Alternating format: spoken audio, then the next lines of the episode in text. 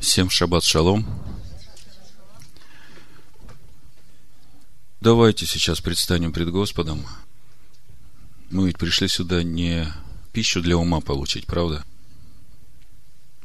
Я хочу прочитать 31-й псалом, чтобы все сегодняшнее служение было хорошей пищей для нашего сердца, чтобы это принесло мир нашим душам, чтобы укрепило это наш дух – чтобы утвердила у нас на том основании, на котором Бог нас поставил. 31 псалом в синодальном, в латышском это 32. Псалом Давида – учение. Это не просто песня, которая прославляет Бога. Это учение, которое дает Давид, и зная судьбу Давида и весь его путь, мы понимаем, что это нужное для всех нас учение. Вы все помните, как Давид согрешил. И, в принципе, в то время, когда он это сделал, у него был избыток всего. И Бог говорит, ты бы мог просто попросить, если тебе было мало. Но ты своим поступком дал повод врагам моим хулить имя мое. Поэтому я хочу сегодня вот молиться со всеми вами, чтобы Бог не скрывал от нас лица своего, чтобы во всякое время мы ощущали Его присутствие в себе, чтобы мы слышали и благоговели перед тем, что Он говорит, не отмахиваясь и не говоря Ему это потом. Блажен, кому отпущены беззакония и чьи грехи покрыты – Блажен человек, которому Господь не вменит греха и в чем духе нет лукавства. Когда я молчал, обветшали кости мои от седневного стенания моего. Ибо день и ночь тяготела надо мной рука твоя, свежесть моя исчезла, как в летнюю засуху. Но я открыл тебе грех мой и не скрыл беззакония моего. Я сказал, исповедую Господу преступления мои, и ты снял с меня вину греха моего. Заметьте, многие болезни в нашей жизни именно от этих неисповеданных грехов. Если вдруг у вас что-то начинает болеть, то вы сразу поразмыслите и спросите у Господа, Господи, почему? Что я сделал не так? Просто покажи. Не надо смущаться. Мы же искренне перед Богом. И бывает так, что мы делаем даже, ну, не задумываясь о том, что мы делаем. Исповедую Господу преступления мои, ты снял с меня вину греха моего. Зато помолится тебе каждый праведник во время благопотребное, и тогда разлитие многих вод не достигнет его. Оказывается, чтобы разлитие многих вод не достигло, а я понимаю, что разлитие многих вод – это суды Божии. Нужно быть праведником. Нужно быть с чистым сердцем перед Богом во всякое время. И тогда не придут неприятности ни в твою жизнь, ни в жизнь твоих близких, все, которые в пределах твоих. Ты покров мой, ты охраняешь меня от скорби, окружаешь меня радостями избавления. Вразумлю тебя, наставлю тебя на путь, по которому тебе идти. Буду руководить тебя, око мое над тобою – не будьте как конь, как лошак несмысленный, которых челюсти нужно обуздывать уздою и удилами, чтобы они покорялись тебе. Много скорбей нечестивому, а уповающего на Господа окружает милость. Что значит уповающего на Господа окружает милость? Мы знаем, что милость Бога превыше небес, и она обращена к каждому человеку, живущему в этом мире. Но не все знают э, вот этот ключ, которым открывается дверь милости Всевышнего, которая может прийти в его жизнь и избавить его от многих скорбей. И этот ключ здесь, в этом псалме. Это раскаяние перед Богом, потому что милость Бога – это суть Его прощения а его прощение приходит в жизнь тех, которые искренне раскаиваются перед ним, чтобы больше так не делать, чтобы менять себя. И Бог говорит, если ты действительно так хочешь, я научу тебя, я поведу тебя. Только не будь как лошак несмысленный, которого надо уздой обуздывать. Много скорбей нечестивому, а уповающего на Господа окружает милостью. Вот как это работает. И в этом мире, и в нашей жизни, и в эти дни, и сейчас в жизни каждого из нас. Бог живет на высоте небес и в святилище, и в сердцах сокрушенных и смиренных перед Богом, которые во всякое время говорят, Господи, не моя воля, но Твоя да будет. Господи, веди меня, Господи, направляй меня, Господи, дай мне своей мудрости, чтобы мне разуметь, чтобы мне быть терпеливым, чтобы мне понимать, что происходит. И не дай Бог, Господи, мне дать повод врагам Твоим хулить имя Твое. Веселитесь от Господи и радуйтесь, праведные. Торжествуйте все правые сердцем. Амин. Будьте внимательными к тому, что будете слышать. Не те слова, которые я буду говорить, а слышать то, что Дух будет вам говорить через эти слова, которые я буду вам говорить. У Экклезиаста написано, когда идешь в Дом Божий, будь готов больше не к жертвоприношению, а к слушанию. К слушанию, потому что ты пришел, и это день, который Бог отделил для себя. Он осветил его, он успокоился, он хочет общения с тобой. И есть некоторые вещи в нашей жизни, в наших сердцах, которые препятствуют этому общению. И от этого мы страдаем. От этого мы как бы недокормленные, как бы недолюбленные, как бы чужие. Но проблема-то не с Богом. Поэтому слушайте, смотрите внутрь себя. И пусть Господь сегодня Духом Своим движется на этом месте, сокрушает наши сердца, делает их мягкими, разрушает эти основы всякого ожесточения, всякого противления разрушает эти основы любви к этому миру. Мы любим Тебя, Отче, и мы желаем, чтобы Твоя воля была в жизни нашей во всякое время. И храни нас от идолов, Господи. Во имя Машеха Ишуа. Аминь.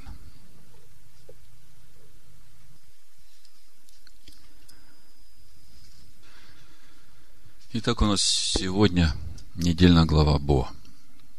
Войди.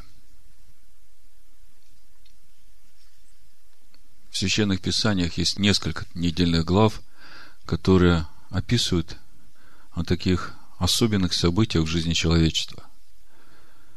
Например, глава Барышит, которая описывает о создании этого мира и о грехопадении Адама – Например, глава Лых-Лыха, когда Бог находит Авраама и обещает, что именно через него благословит всех людей в этом мире. И вот сегодняшняя отдельная глава Бо «Войди», она тоже в ряду этих глав, которая говорит о таком важном событии, как исход народа из Египта. И Раньше мне казалось, что Бо именно и относится к исходу народа из Египта. Потому что Бо, иди. Но на самом деле, как мы видим, вот это слово Бо в 10 главе, Бог говорит Моисею, давайте откроем исход 10 главу, первый стих написано, и сказал Господь Моисею, войди к фараону то есть, э, недельная глава, которая говорит об исходе народа из Египта, начинается не из того, что выйди из Египта, а с того, чтобы войти к фараону. И когда мудрецы начинают смотреть на этот глагол «бо», оказывается, его суть не просто «приди к фараону и скажи, отпусти народ мой», а суть этого глагола «бо» – «войди вовнутрь», войди во внутреннее фараона. И вот это очень интересно. Зачем нужно войти во внутреннее фараона? И вообще, а кто такой в данном случае фараон? Вы представляете, речь-то идет об этом древнем змее, который есть дьявол и сатана. И что значит войти во внутреннее этого древнего змея? Войти во внутреннее, это значит увидеть его суть и увидеть вот те корни его власти в человеке. Для чего это нужно сделать? Это нужно сделать для того, чтобы вырвать эти корни, чтобы сказать фараону, что ты больше не властен надо мною. Вот то, чем ты и каким образом надо мной господствовал, я это вырываю все из своего сердца, и я больше не буду тебе рабом. Я избираю быть рабом Богу. Вот такая непростая недельная глава. Но если коротко о содержании недельной главы, то она именно начинается с того, что происходят последние три казни. Казнь саранчой, казнь тьмы и казнь первенцев. И мы в предыдущей недельной главе уже говорили, что те из рабов фараоновых, которые убоялись Слова Господня, они уже трепетали перед Словом Бога. Они уже видели, что не фараон господствует. После девятой казни – перед наступлением последней казни, десятой, Бог дает Моисею устав праздника Песах. И в этом уставе много таких важных моментов, которые говорят о том, кто может участвовать в принесении пасхальной жертвы. Что нужно сделать, чтобы эта казнь первенцев миновала детей Божьих. По сути, если смотреть на состояние еврейского народа в Египте и на внутреннее состояние египтян, то трудно сказать, что еврейский народ своей праведностью отличался от египтян. Отнюдь нет. Если посмотреть пророка Иезекииля, 20 главу, то можно увидеть, как низко пал в своем идолопоклонстве Божий народ. И тем не менее, Бог говорит, вот эта пасхальная жертва, она защитит вас от этого поражения – Для этого надо ее принести в жертву 14-го Ниссана вечером и помазать кровью этой жертвы косяки дверей. Но это не все.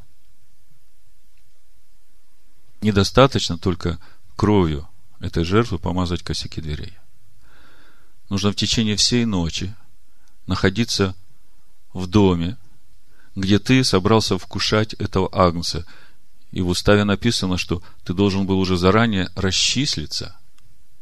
То есть, как бы соединиться в какую-то группу людей, которые будут находиться в определенном месте и всю ночь будут вкушать этого агнца. И заметьте, когда говорится о том, что э, каждая семья должна взять агнца себе в дом 10-го Ниссана, можно посчитать, что если 600 тысяч мужчин вышло, да, то это примерно 600 тысяч семей. Но я хочу сказать, что это много агнцев. А когда говорится о принесении агнца в жертву, то написано, что все общество израильское принесет его одного агнца в жертву. И возникает вопрос, а почему одного агнца в жертву, когда их тысячи? И тут начинаешь задумываться о том, а что это за агнец? А потом дальше в уставе написано, что кушать агнца надо и с внутренностями, и с головой, и с ногами. И тут вообще становится непонятно. Никто никогда агнца не ест с внутренностями, с ногами, с головой. Написано еще кушай так, чтобы кости его не повреждать. То есть мы видим, что устав праздника Песах, по сути, устав нашего освобождения, он связан э, с двумя процессами. Во-первых, находиться все время в доме, где косяки дверей помазаны кровью агнца, а второй момент – всю ночь вкушать этого агнца. И мы об этом уже говорили, я не буду э, долго останавливаться. Мы понимаем, что речь идет о Слове Бога, о Машехе, о учении, которое Бог дал своему народу. И написано, что этим нужно заниматься всю ночь до рассвета. А то, что не успеем съесть, это надо сжечь. И мы также говорили ранее о том, что через этот устав праздника Песах начинаешь понимать, почему в притче о десяти девах мудрые девы не смогли дать своего елея тем немудрым, у которых его не оказалось, когда они услышали, что жених идет. Потому что как я могу свое познание Слова Божьего, Машеха, дать другому? Каждому человеку нужно самому кушать этого агнца, познавать его, не повреждая костей. И кушать всю ночь, это значит э, до прихода Машеха, потому что с его приходом рассвет наступит. Если посмотреть сегодня, как бы в самое темное время перед рассветом, как обстоит это дело с Божьим народом, то можно увидеть, что одна часть сегодняшнего христианства, она как бы помазала косяки дверей жертвы этого агнца. Но самого агнца не кушает. Вернее, они кушают Ну вот, чтобы понять, как это выглядит, я на этой неделе слушал проповедь одного православного пастора. Случайно попала ко мне эта проповедь, и мне было очень интересно услышать это понимание. Чудесный человек, видно, что он э, печется о своей пастве, о своих прихожанах, и он объясняет простые понятия. Что такое, например, Слово Бога? Он говорит, Слово Бога – это не только прямая речь Иисуса Христа, которую мы читаем в Новом Завете, но это еще и вот этот мир, который Бог сотворил, Он тоже нам говорит. И еще иногда бывает Слово Бога через э, людей. Говорит, так тоже бывает. И вот я, э, слушая это, ну, удивляюсь. Как можно так говорить, если даже в Новом Завете, в послании евреев, э, в первой главе, первый, второй стих, написано. Давайте посмотрим, чтобы сразу... В общем-то, мы сегодня будем говорить о простых вещах, можно сказать, о базовых вещах, которые, как ни прискорбно, требуют того, чтобы объяснить их истинное значение. В частности, вот первый момент, что такое Слово Божие, да? В послании евреям в первой главе написано – Бог, многократно и многообразно говоривший издревле отцам в пророках, последние дни сии говорил нам в Сыне, которого поставил наследником всего, через которого и веки сотворил. Ну, во-первых, кто говорил? Бог говорил, да? Скажите, то, что Бог говорил последние дни в Сыне,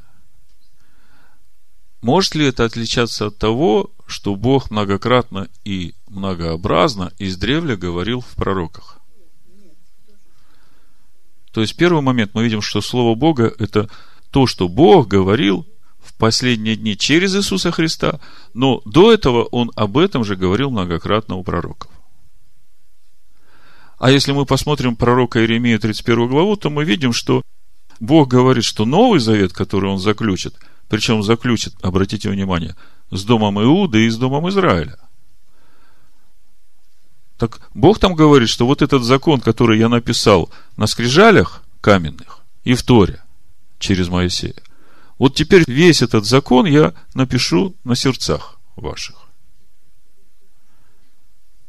И в итоге получается, что вот сегодня одна часть Божьего народа, которые услышали эту весть о спасении, помазала кровью этого агнца. Косяки дверей, находится в этом своем доме, никуда не выходя, и кушает как бы Слово Бога, но то учение, которое является прямой речью Ишуа Амашеха, это объяснение того, как кушать вот то Слово Бога, которое Бог говорил из древля через пророков. Как кушать эти законы, уставы, заповеди – Ишуа в своих притчах, в своем учении объясняет, каким образом это делать. Если посмотреть на горную проповедь, он говорит о том, с каким сердцем надо подходить, как относиться к этому. Блажены нищие духом, блажены кроткие, блажены милостивые, да? То есть, это все хорошо, это все нужно, но это не все Слово Бога. Это только инструкция по тому, как кушать Слово Бога. Скажем, ты пришел в ресторан, сел кушать, тебе дали нож, вилку, салфетку, тарелку, а саму еду не дали. И мы знаем, откуда корни идут. В какой момент то слово, которое Бог говорил из древля через пророков, вдруг стало чужим, вдруг стало ветхим, вдруг стало близким к уничтожению. Если посмотреть другую часть Божьего народа, это еврейский народ, который сегодня тоже в своем доме всю ночь, казалось бы, кушает действительно агнца, который есть Слово Божие. Но этот агнец настолько нафарширован человеческими заповедями, что уже до самого агнца и добраться трудно. А кровью этого агнца косяки дверей не помазал. Когда на все это смотришь, понимаешь, что как бы все люди хотят хорошего. Но что-то человеческое внутри противится принять то простое и чистое Божие, и вместо этого предлагает что-то свое. И вот когда мы сегодня войдем в суть вот этого древнего змея и увидим те рычаги, те корни в себе, через которые он управляет нами, тогда мы поймем, что происходит. И тогда мы будем четко знать, что нам нужно делать. Другая заповедь тут же в уставе праздника Песах – семь дней вкушать пресный хлеб. Семь дней в Писаниях – это непростая цифра. Это полный цикл. И о чем говорит этот устав, эта заповедь? Не просто о том, что я семь дней повкушаю опресноки, а на восьмой день пойду и начну есть опять квасное. То есть, вот этот вот парадокс, я хочу, чтобы вы его почувствовали. Бог освобождает нас от рабства Египту и вводит нас в свое слово, чтобы мы, питаясь от этого слова, возросли во спасение. И этот процесс длится 7 дней. Для каждого из нас вот этот процесс 7 дней – это вся полнота нашей жизни до прихода Машеха. И это говорит о том, что если мы стали на этот путь, то мы уже ни в коем случае не должны сходить с этого пути. Мы должны всю свою жизнь посвятить тому, чтобы кушать пресный хлеб. И если посмотреть на устав осенних праздников и на устав э, праздника Шивоот, то мудрецы говорят, что праздник Шивоот – это вот та завершающая часть, восьмой день праздника Песах. То есть, вот этих 49 дней. По идее, могло бы бы и не быть. Но поскольку народ так низко пал в своем духовном состоянии, его нужно было ну, постепенно поднимать на вот это состояние способности принять Божью благодать. По сути, праздник Шаваот, он, в общем-то, должен был быть, он и стал таким.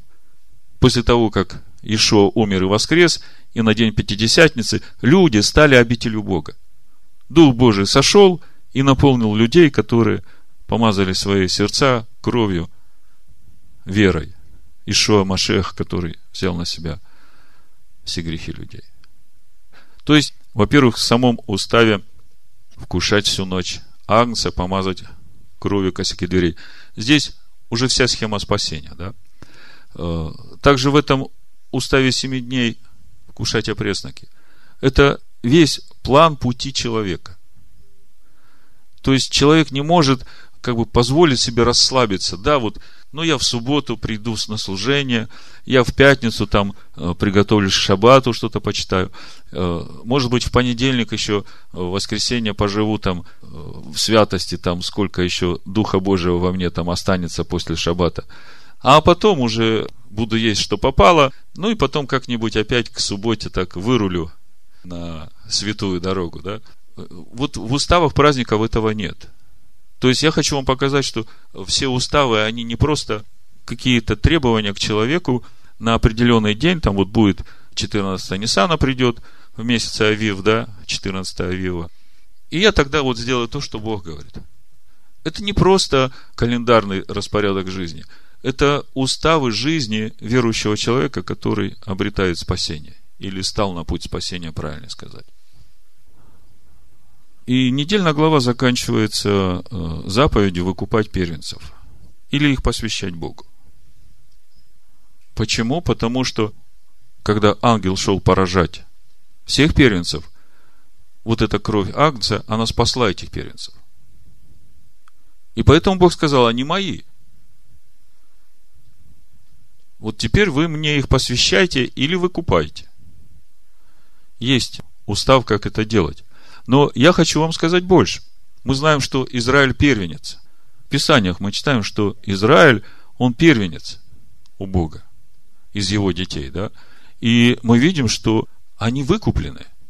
Они посвящены Богу. Вот этим уставом. И, в общем-то, недельная глава и начинается, и заканчивается одной мыслью.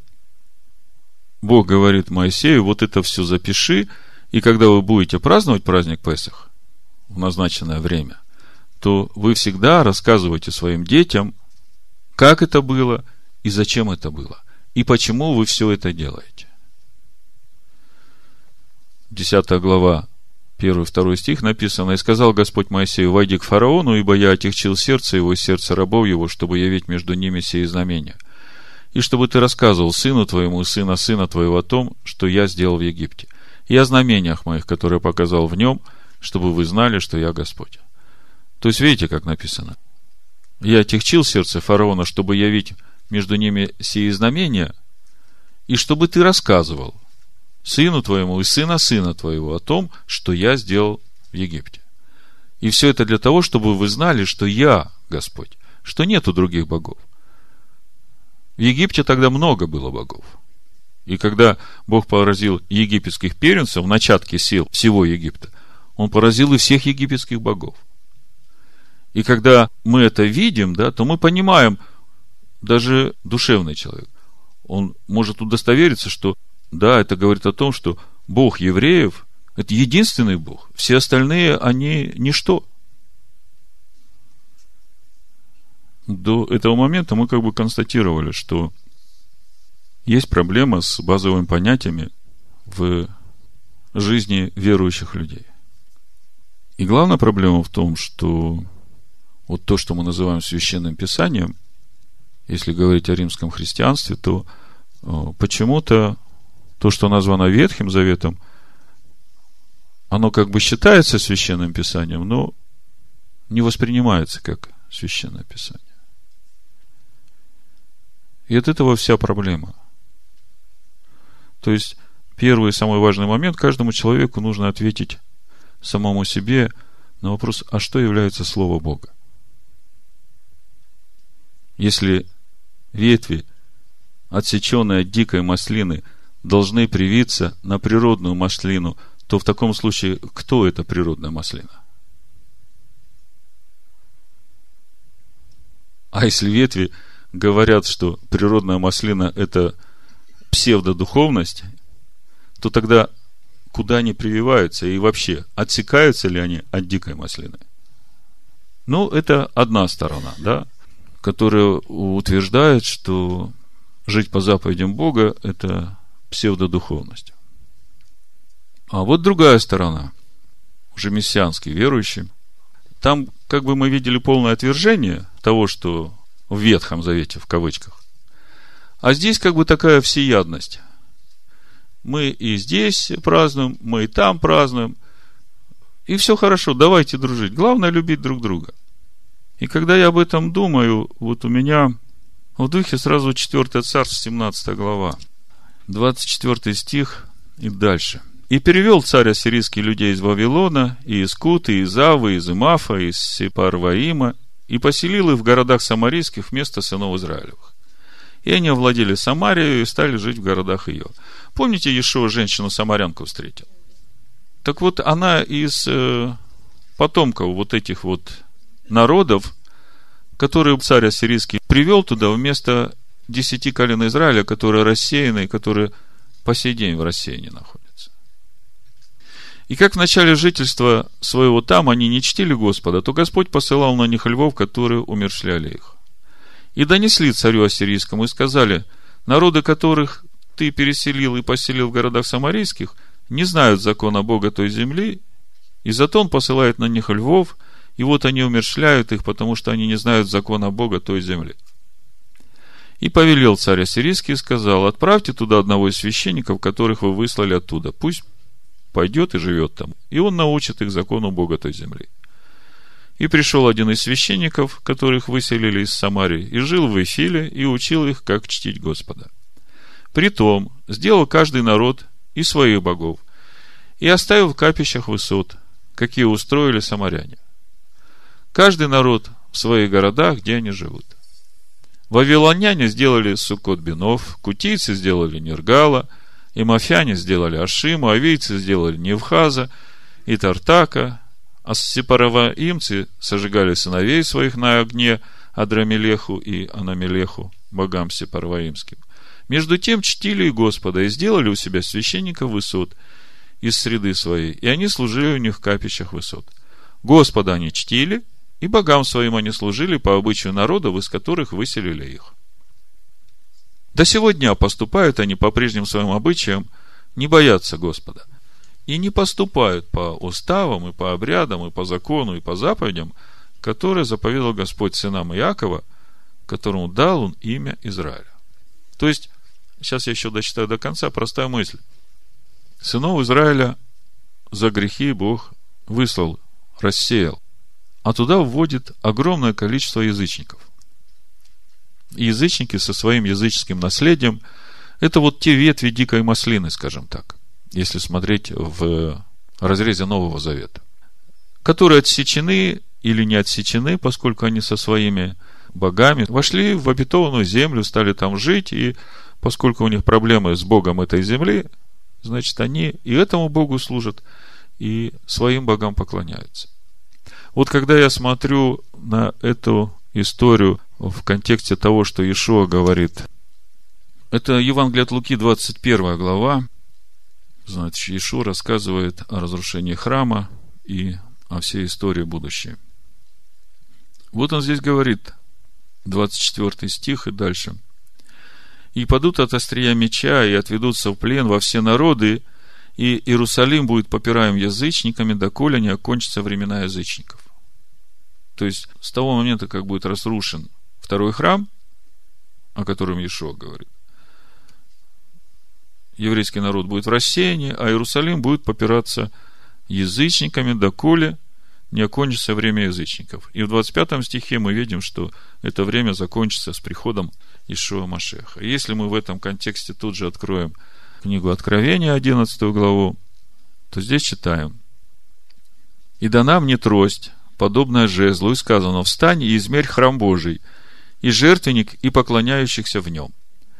А внешний двор храма исключи и не измеряй его, ибо он дан язычникам. Они будут попирать святой город 42 месяца. Мы уже с вами разбирали вот эту цифру 42 месяца, здесь же в 12 главе книги Откровений мы увидели, что это 1260 дней, и это время, времена и полувремя – время царствования четвертого зверя. И мы видим, согласно Иешуа, что эти 42 месяца как раз это время, когда язычники будут попирать Иерусалим. А суть того, что написано в 11 главе, Бог говорит Иоанну, измерь храм Божий. И мы знаем, что храм Божий имеет внутренний двор, где служат священники, жертвы приносятся, и еще святой святых есть, и святилище. А есть внешний двор, и Бог говорит Иоанну, вот этот внешний двор не измеряй. Измерь только вот тех, которые во внутреннем дворе поклоняются Богу. То есть, этим самым Бог хочет сказать, что те, которые во внешнем дворе, они не стали частью этого храма, храма Божьего. Так вот, возвращаясь в 4 царство, смотрите, 35 стих. Заключил Господь с ними завет и заповедал им, говоря, не чтите богов иных и не поклоняйтесь им, и не служите им, и не приносите жертвы им. То есть речь идет об этих же, которых ассирийский царь привел в обетованную землю, об этих народах. Но Господа, который вывел вас из земли египетской силой, великую мышцу простертую, его чтите, ему поклоняйтесь, ему приносите жертвы. И вот тут сразу вопрос, смотрите, царь ассирийский вывел их из Вавилона, Куты, Авы, Мафа, Сепараваима, а здесь мы читаем Господа, который вывел вас из земли египетской, его чтите. Какая-то нестыковка? Или здесь что-то гораздо глубже? Бог хочет освободить эти народы от рабства фараону. А этот фараон внутри каждого из нас, это та теснота, в которой мы живем. Тут Мицраим. И единственное, что может нас освободить от этого рабства, это Слово Божие, это истина Его. Потому что истина, которая входит в нас, она становится именно вот этой обителю, которая наполняется благодатью – присутствием Бога. И это именно та благодать, которой мы спасаемся. Но Господа, который вывел вас из земли египетской, сила великая, мышцу простертую, Его чтите, Ему поклоняйтесь, Ему приносите жертвы. И уставы, и учреждения, и законы, и заповеди, которые Он написал вам, старайтесь исполнять во все дни, и не чтите богов иных. И завета, который заключил с вами, не забывайте – и не чтите богов иных. Дважды Бог говорит. Только Господа Бога вашего чтите, и Он избавит вас от руки всех врагов ваших. Но они не послушали, а поступали по прежним своим обычаям. Народы сии чтили Господа, но и истуканам своим служили, да и дети их, и дети детей их, и до сегодня поступают так же, как поступали отцы их. Вот она, эта всеядность, о которой я говорил вначале. Давайте дружить, мы Божьи праздники тоже празднуем. Можем ли мы дружить с теми, которые и Божьи праздники празднуют, и языческие праздники? Что это за дружба такая будет? Это же душевная. Мы можем стать едиными только через один образ. Это образ истинного Машеха, образ Слова Божьего. И когда мы духовно уподобляемся этому истинному образу, я, вы ли, они ли, те ли, третьи, все, о которых я говорю, вот через это мы становимся едины. Вот через это любовь Божия начинает нас объединять, потому что она в этом теле течет как жизнь. Но если подвести черту этому разговору, вот этой мысли, почему я сегодня хочу говорить о спасении, мы видим, что главная проблема сегодня в жизни людей, которые верят в Бога, в том, что они не до конца осознают или отдают себе отчет, что является Словом Бога. Это первый момент. А второй момент, вот то понимание спасения, которое они имеют, оно тоже нуждается в переосмыслении, как Бог это понимает. Спасение – это разовое событие или это процесс? А с чего начинается спасение? И чем оно заканчивается? Вот Ефесяна второй главе речь идет о спасении. И как бы все здесь ясно написано и понятно, но без э, Слова Божьего, истинного Слова Божьего, понимание сразу искажается того, что здесь написано. Давайте немножко почитаем и попробуем сегодня дать ответ на простой вопрос. Что такое спасение? Что говорят Писания о спасении, как оно происходит, когда оно начинается и чем оно должно закончиться? В Писаниях об этом есть. Значит, ну, начнем с послания Ефесян, поскольку именно в сегодняшнем христианстве понимание спасения – это как разовое событие, которое вот один раз произошло в жизни человека, и это на всю оставшуюся жизнь. По сути, что-то подобное, только в другой интерпретации, сегодня существует и в еврейском народе. Где говорят, ну, если ты обрезан, то все, ты уже спасен. И также сегодняшнему христианину говорят, ну, если ты поверил в Иисуса Христа, что Он искупил твои грехи, все, ты спасен. То есть вот помазал кровью косяки дверей, все, ты спасен. Давайте почитаем. Ефесянам 2 глава с 1 стиха по 10 прочитаю. «И вас, мертвых по преступлениям и грехам вашим, в которых вы некогда жили по обычаю мира сего, по воле князя господствующего в воздухе, духа, действующего ныне в сынах противления, между которыми и мы все жили некогда по нашим плотским похотям, исполняя желания плоти и помыслов, и были по природе чадами гнева, как и прочее. Вот к этому месту мы еще обратимся сегодня. Она очень хорошо говорит о нашей ветхой природе и о тех корнях, которые нам надо вырвать, чтобы лишить фараона власти над нами. Но это чуть позже. Значит, Бог, богатый милостью, по своей великой любви, который возлюбил нас, и нас, мертвых по преступлениям, оживотворил с Машехом, благодатью вы спасены. И воскресил с ним, и посадил на небесах во Христе Иисусе, дабы явить в грядущих веках преизобильное богатство благодати своей в благости к нам во Христе Иисусе. Ибо благодатью вы спасены через веру, и сие не от вас, Божий дар, не отдел, чтобы никто не хвалился. Ибо мы, его творение, созданы во Христе Иисусе на добрые дела, которые Бог предназначил нам исполнять. Ибо благодатью вы спасены через веру, и сие не от вас, Божий дар, не отдел, чтобы никто не хвалился. То есть, человек читает и думает, ага, если мне ничего делать не надо, то значит, э, тот, кто делает, он как бы уже не попадает в эту категорию спасения. О чем говорит здесь Павел? Павел говорит о том, что суть процесса спасения – это внутреннее, а не внешнее. То есть, если ты пытаешься себя оправдывать только исполнением заповедей, а внутри у тебя ничего не происходит, то ты далек от спасения. А само спасение именно через благодать, которая в нас приходит через веру. А дальше написано, созданы вы во Христе Иисусе. О чем речь идет? То есть, если простым языком, когда мы, слушая Слово Божие, усваиваем его, что значит э, усваиваем? Прочитаю вам одну притчу Ишуа и потом вернусь к этому месту. Мне кажется, это хороший будет пример для разъяснения. Лука, 8 глава, 18 стих, Ешо говорит.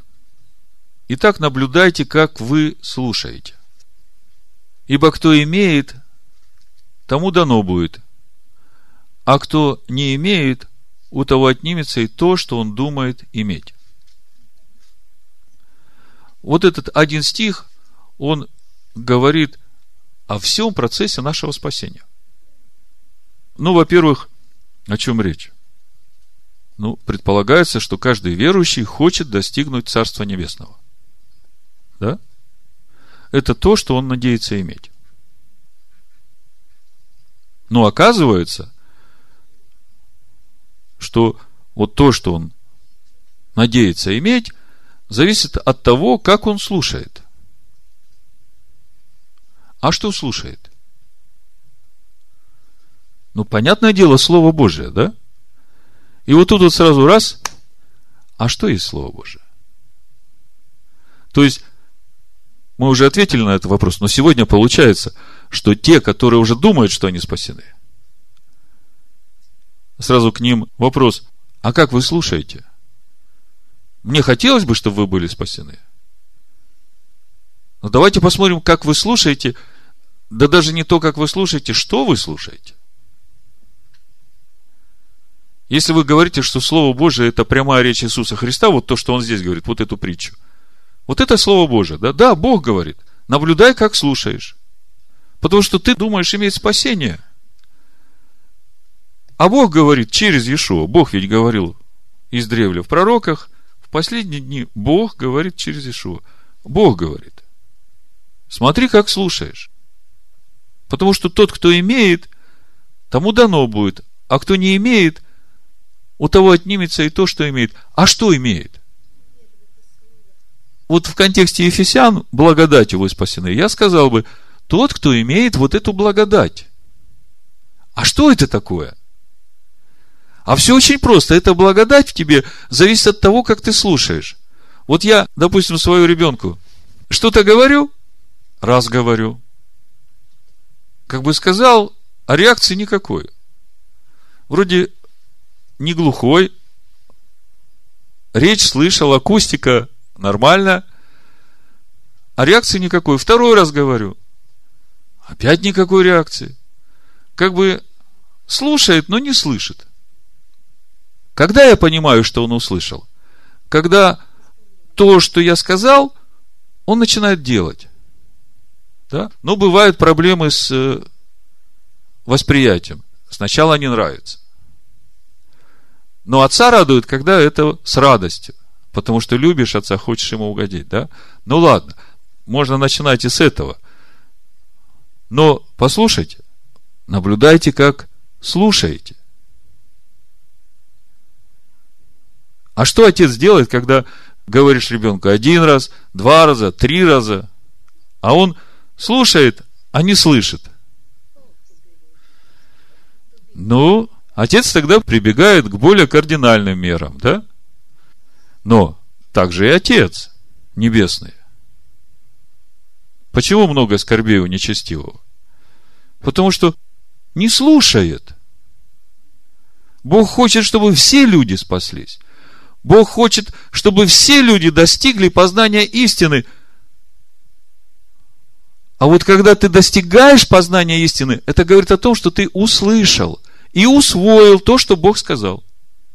И если ты усвоил то, что Бог сказал, это слово в тебе, оно и стало этим сосудом, который наполняется благодатью, потому что живое слово живет Богом. Вот это и есть благодатью вы спасены через веру, не через дела.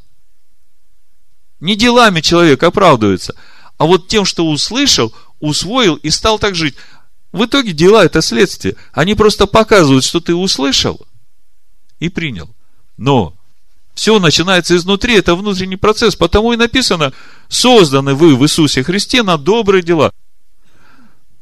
Вот суть спасения – а Ишуа здесь дальше говорит, смотрите, в этой притче, 19 стих, как бы притчу кончил, а 19 стих продолжение уже бытовой ситуации, но не случайно.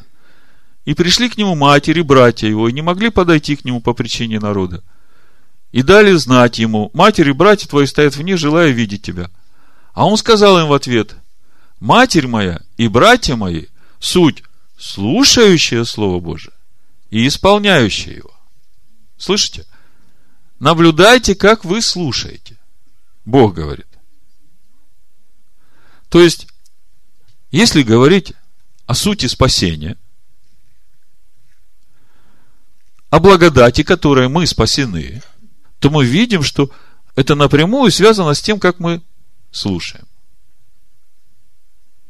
И кто бы тебе не говорил, что ты псевдодуховен, ты скажи, я люблю Бога. И я слушаю очень внимательно, что он говорит. И усваиваю. И вот то, что я усвоил, это стало вот этим местом, куда изливается благодать Божия, которой я и спасаюсь. А каким образом это происходит? Послание Коринфянам во втором послании, в первой главе, мы уже много раз об этом говорили, просто прочитаю, не буду останавливаться. То есть здесь видно, что это процесс. С третьего стиха буду читать 2 Коринфянам, первая глава. Благословен Бог и Отец Господа нашего Иисуса Христа, Отец милосердия и Бог всякого утешения, утешающий нас во всякой скорби нашей, чтобы и мы могли утешать находящихся во всякой скорби тем утешением, которым Бог утешает нас самих. И дальше он говорит, в чем суть этих скорбей и в чем суть утешения.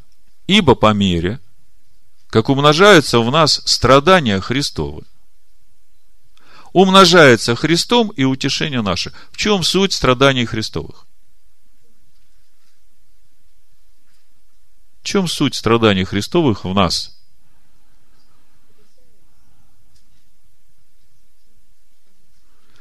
Когда я слушаю Слово Божие и понимаю, что мне его нужно усвоить, а мне как бы это не очень хочется, потому что мне хочется своего.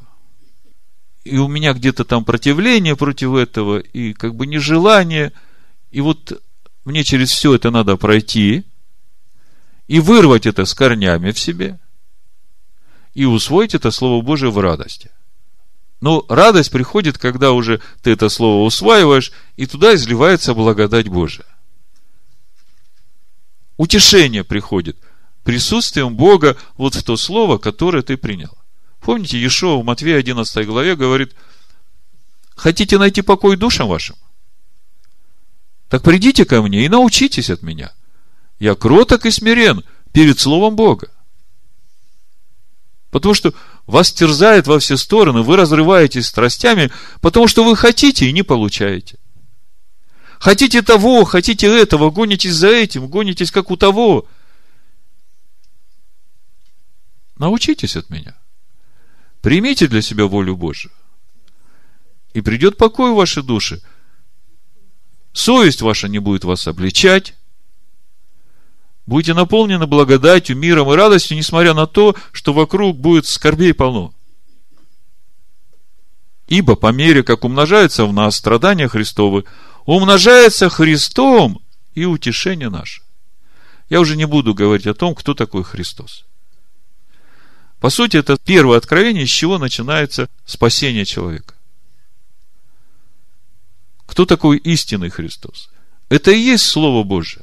Это есть живое Слово Бога, которое сходит в этот мир и дает человеку разумение того, как отличить Божие от человеческого. Все зависит от того, как слушаем.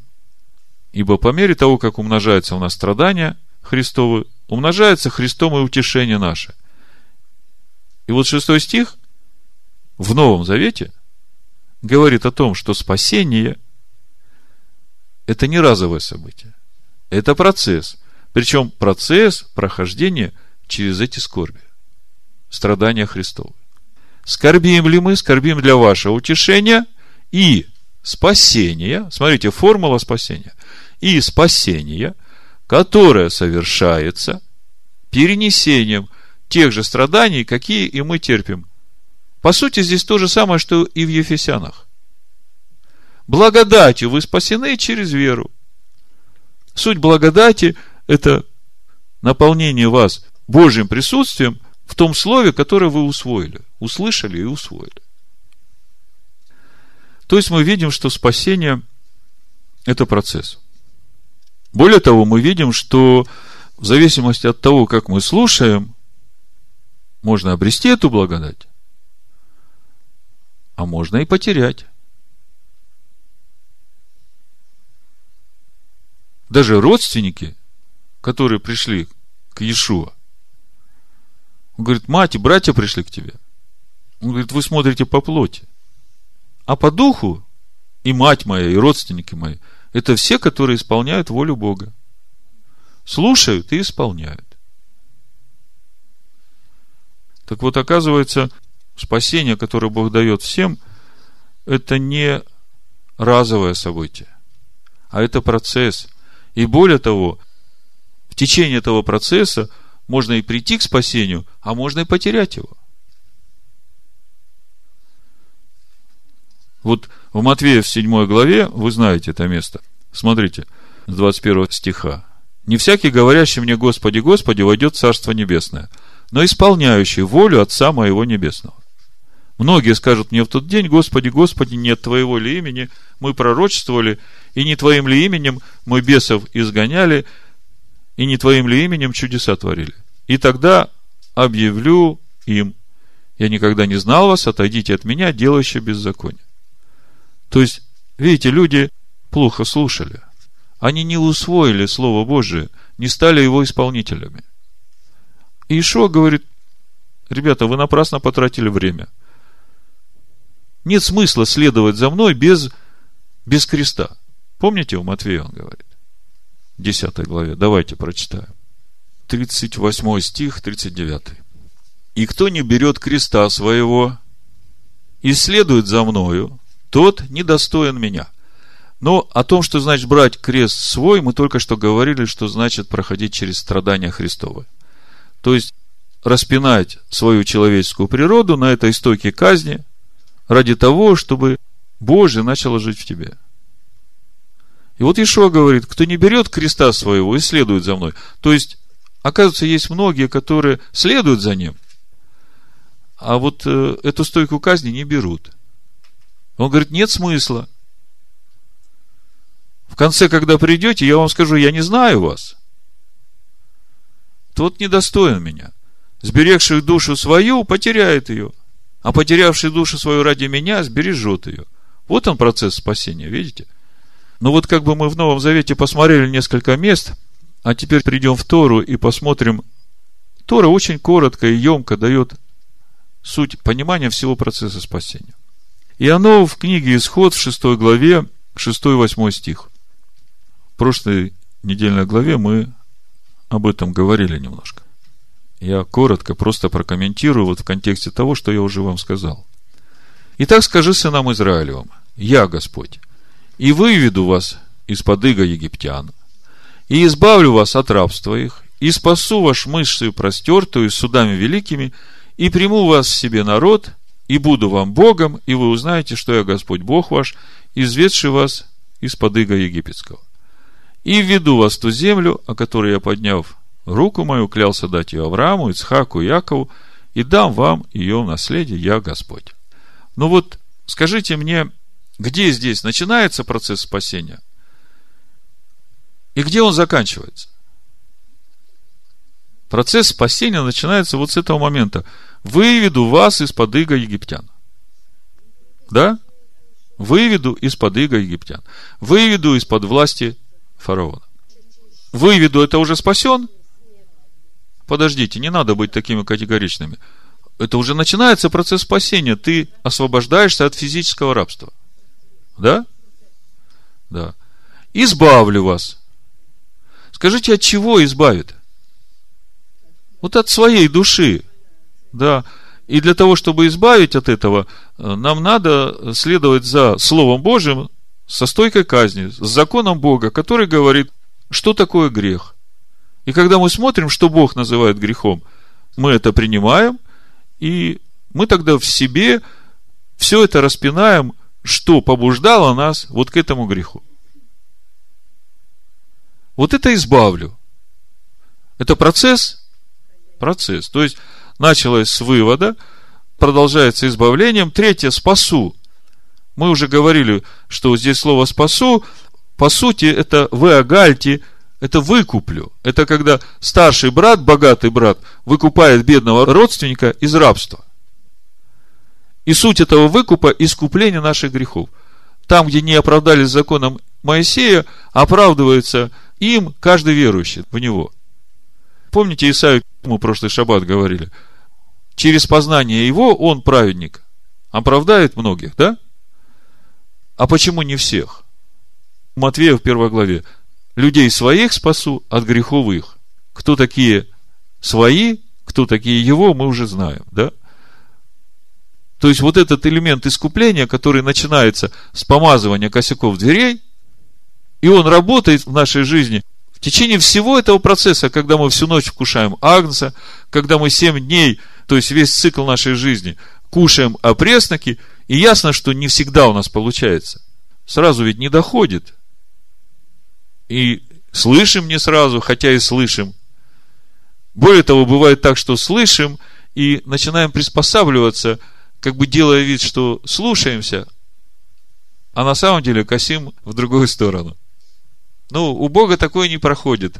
Приходит вразумление, и тогда начинаешь думать, да, надо выбирать. Мы об этом прошлый шаббат уже говорили, я не буду углубляться. То есть, это вот третья чаша в Пысах, спасу, да, в Иогальте. Когда он поднял ее после уже пасхальной трапезы. И говорит, вот она чаша спасения. Ребята, вы всю свою жизнь сознательную шли, познавая Слово Божие. И ясно, что нет человека, который бы не грешил. Но вот эти все недостатки я убеляю своей жертвой. И по сути у новозаветнего верующего весь этот путь познания начинается с того, что Бог дает нам залог Духа Своего, а потом прихожу к Богу а Бог говорит, а куда ты потратил мой залог? Где этот дом? Где этот храм Святого Духа? Где это святилище? Ну вот, напрасно растратил Божий ресурс. То есть, Бог и жертву дает, и через эту жертву дает залог. И все это для того, чтобы помочь нам двигаться в устроении из себя вот этого храма Божьего. Потому что изначально весь замысел Бога сотворить человека по образу и подобию своему. И когда Бог творит человека из праха земного и вдыхает в него дыхание жизни, мы читали, что вот у этого сотворенного человека его душа имеет двойственную природу. Она имеет и животную душу, то есть душу, которая земляному человеку принадлежит, и она имеет небесную душу, которая принадлежит небесному человеку. И поскольку земному животной душе в этом мире легко ориентироваться, то эта душа должна посвятить себя в то, чтобы человеку двигаться в обретении вот этой небесной души. И вот тут мы сейчас подходим именно к сегодняшней нашей недельной главе Бо. Мы видим, что все это спасение, весь этот путь спасения начинается не 15-го Ниссана на рассвете, когда Бог уже выводит свой народ – а вот здесь, то есть, чтобы освободить Израиль от власти древнего змея, нужно не просто прийти к фараону, нужно войти в его суть, добраться до корней его власти в человеке и вырвать эти корни. И мы сейчас с вами попробуем это сделать. Вы знаете, это настолько нужно, я поэтому хотел, чтобы и дети присутствовали.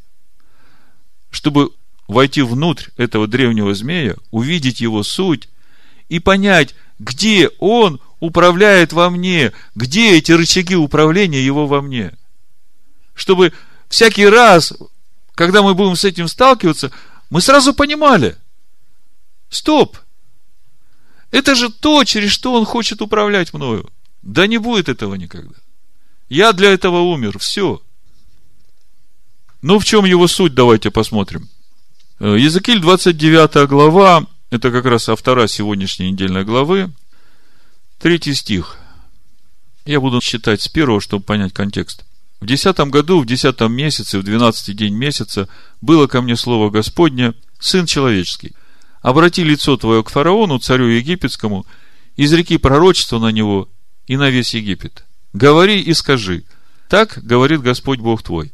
Я на тебя, фараон, царь египетский, большой крокодил, который, лежа среди рек своих, говоришь, «Моя река, и я создал ее для себя». Иезекииль, 29 глава, 3 стих. Вот она вся суть этой природы фараона, этого древнего змея. Я создал ее для себя. То есть я сам себе и Бог, и царь, и все на свете. Я сам все для себя создаю. То есть, зло начинается именно с того момента, когда человек отрывает себя от своего источника. Мы знаем, что все в мире живет и движется и существует Богом. А когда человек говорит, что я сам по себе, я сам себя создал, все, что в моей жизни, это я сам достиг, то вот тут начинается проблема.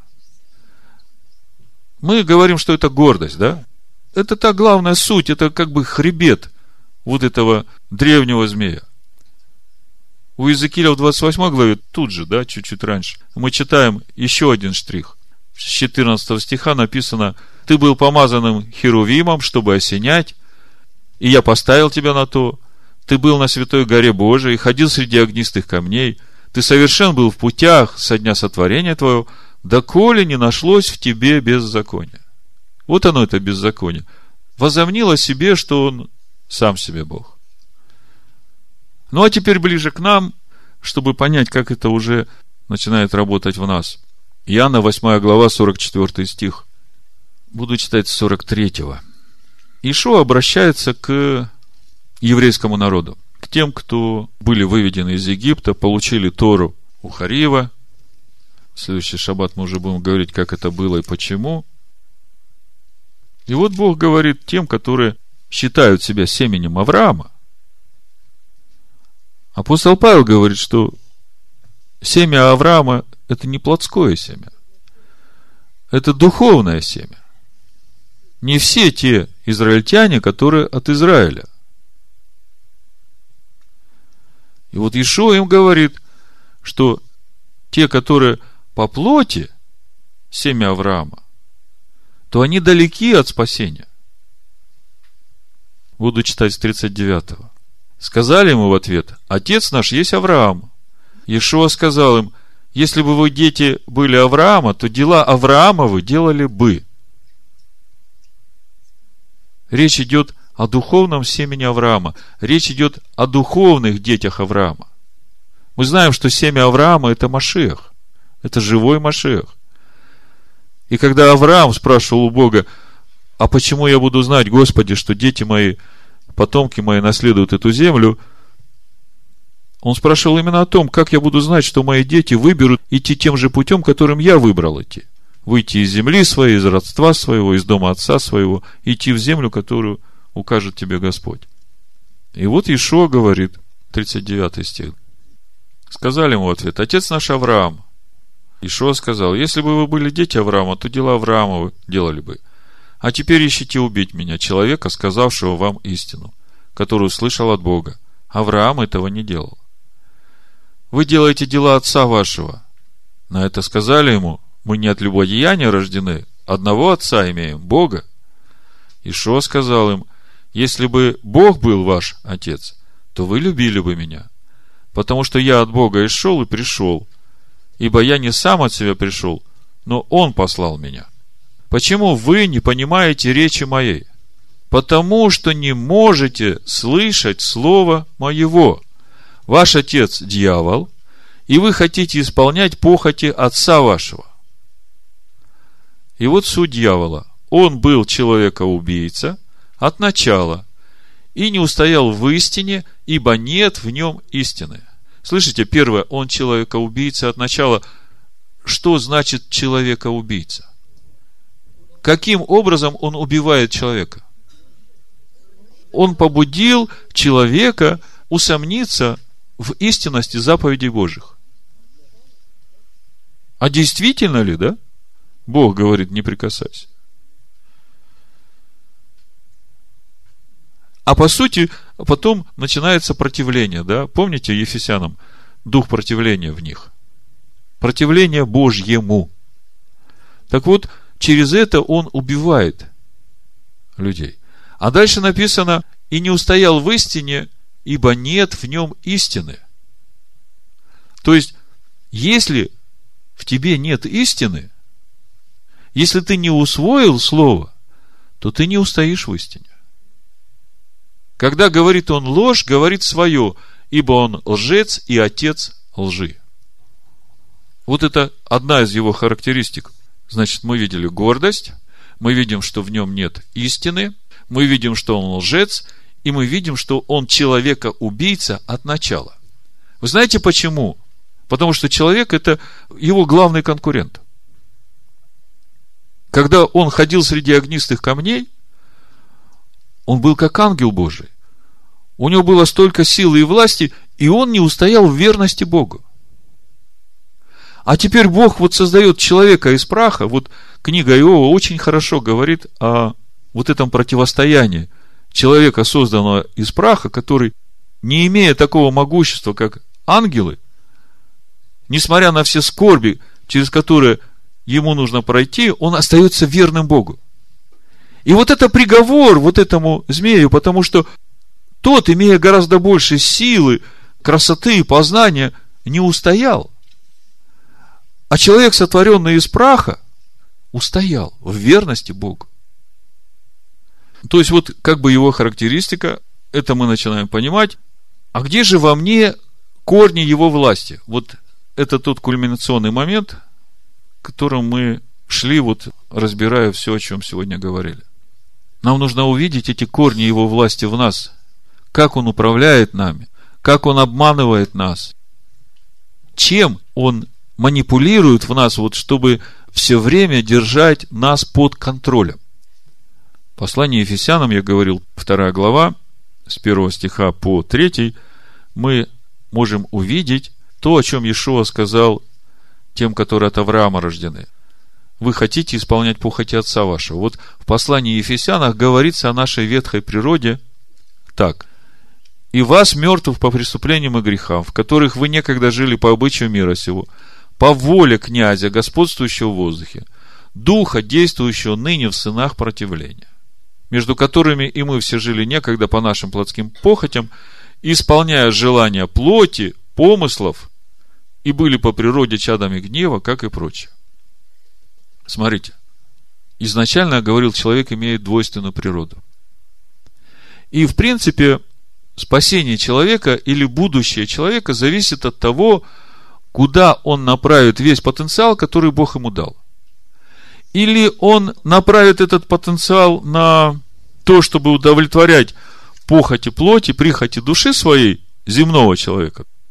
Или же он направит весь свой потенциал на то, чтобы достигать вот этого небесного, утверждать в себе Божие. По сути, у каждого человека есть э, как бы нужда в удовлетворении двух потребностей. Душевных и духовных. Так будет проще. И все определяет то, куда человек себя направляет. Или он направляет себя на удовлетворение душевных своих потребностей, или же он направляет себя на удовлетворение духовных своих потребностей. И, в принципе, от этого и зависит конечный результат, куда придет человек. Мы говорили, значит, весь путь спасения. Выведу, избавлю, спасу, выкуплю, да? И последний этап приму в народ и буду вам Богом. Вот он, весь процесс спасения. Что значит приму в народ и буду вам Богом? Это вот и есть то, что в 14 главе Иоанна Иешуа говорит, я иду к Отцу, устроять обитель, и когда обитель это будет приготовлена в вас, я и Отец придем, и будем жить в вас. Вот это и есть, буду вам Богом. Вот это и есть весь путь спасения. Так вот, о корнях власти, о сути, значит, этого древнего змея мы поговорили. Теперь посмотрим, как же он управляет нами. Потому что нам надо войти сейчас внутрь его и увидеть и суть его, и увидеть те рычаги власти, те корни власти, которыми он управляет нами. И мы видим, что, значит, наша душевная природа, она всегда хочет удовлетворять свои похоти похоть плоти, похоть очей и гордость житейская. И еще мы видим, что мы по природе чада гнева. Откуда гнев, откуда раздражение? Скажите мне. Ну, понятное дело, эгоизм. Когда я не получаю то, чего я хочу, я раздражаюсь. Но если посмотреть глубже, все это началось с того момента, когда дьявол побудил Адама и Еву вкусить от дерева познания добра и зла. Человек умер для познания истины, и он стал жить в мире познания добра и зла. И вот эта сама среда мира добра и зла, это как бы бесконечная ловушка для человека, через которую вот этот древний змей управляет человеком. Объясню. Ну, первый момент. Добро всегда противится злу, зло всегда противится добру. Это понятно. Все люди хотят добра. Но проблема в том, что у всех людей понятие добра, оно связано с его эго. То есть у каждого человека добро то, что ему хорошо. И чем больше этого хорошо для этого человека, тем больше ему лучше. И в итоге он, значит, всякую попытку на посягательство того, что для него добро, расценивает как зло, и начинается вражда. Более того, этот плод дерева познания добра и зла таков, что он незаметно понятие добра истина переворачивает с ног на голову. И то, что у Бога добро, оно становится злом, а то, что у Бога зло, оно становится добром. Вот такое непростое дерево познания добра и зла. И смотрите, как он через это управляет нами. Это тот корень, который нам надо вырвать. Где-то что-то сделали не так, как я понимаю, что это для меня добро, у меня возникает по отношению к этому противление. И я начинаю враждовать против этого. Это на уровне отдельного человека, это на уровне народа, это на уровне государств. А в чем суть конфликта? В том, что один считает, что добро, которое для него добро, хотят у него отнять.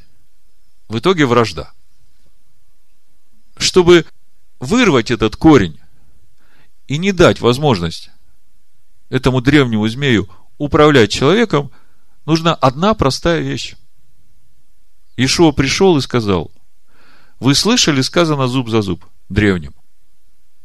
А я говорю вам, не протився злому.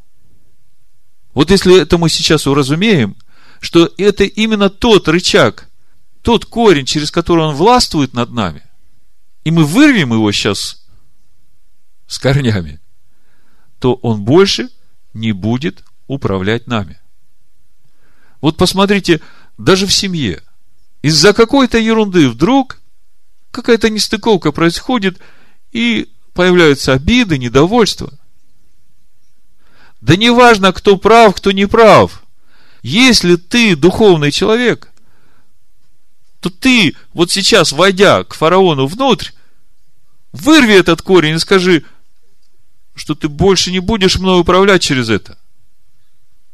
И все. По крайней мере, вот после сегодняшней проповеди я хочу, чтобы все время фиксировали себя на том, что как только вам что-то начинает не нравиться, знайте, вами пытаются управлять. И никто иной, как князь этого мира.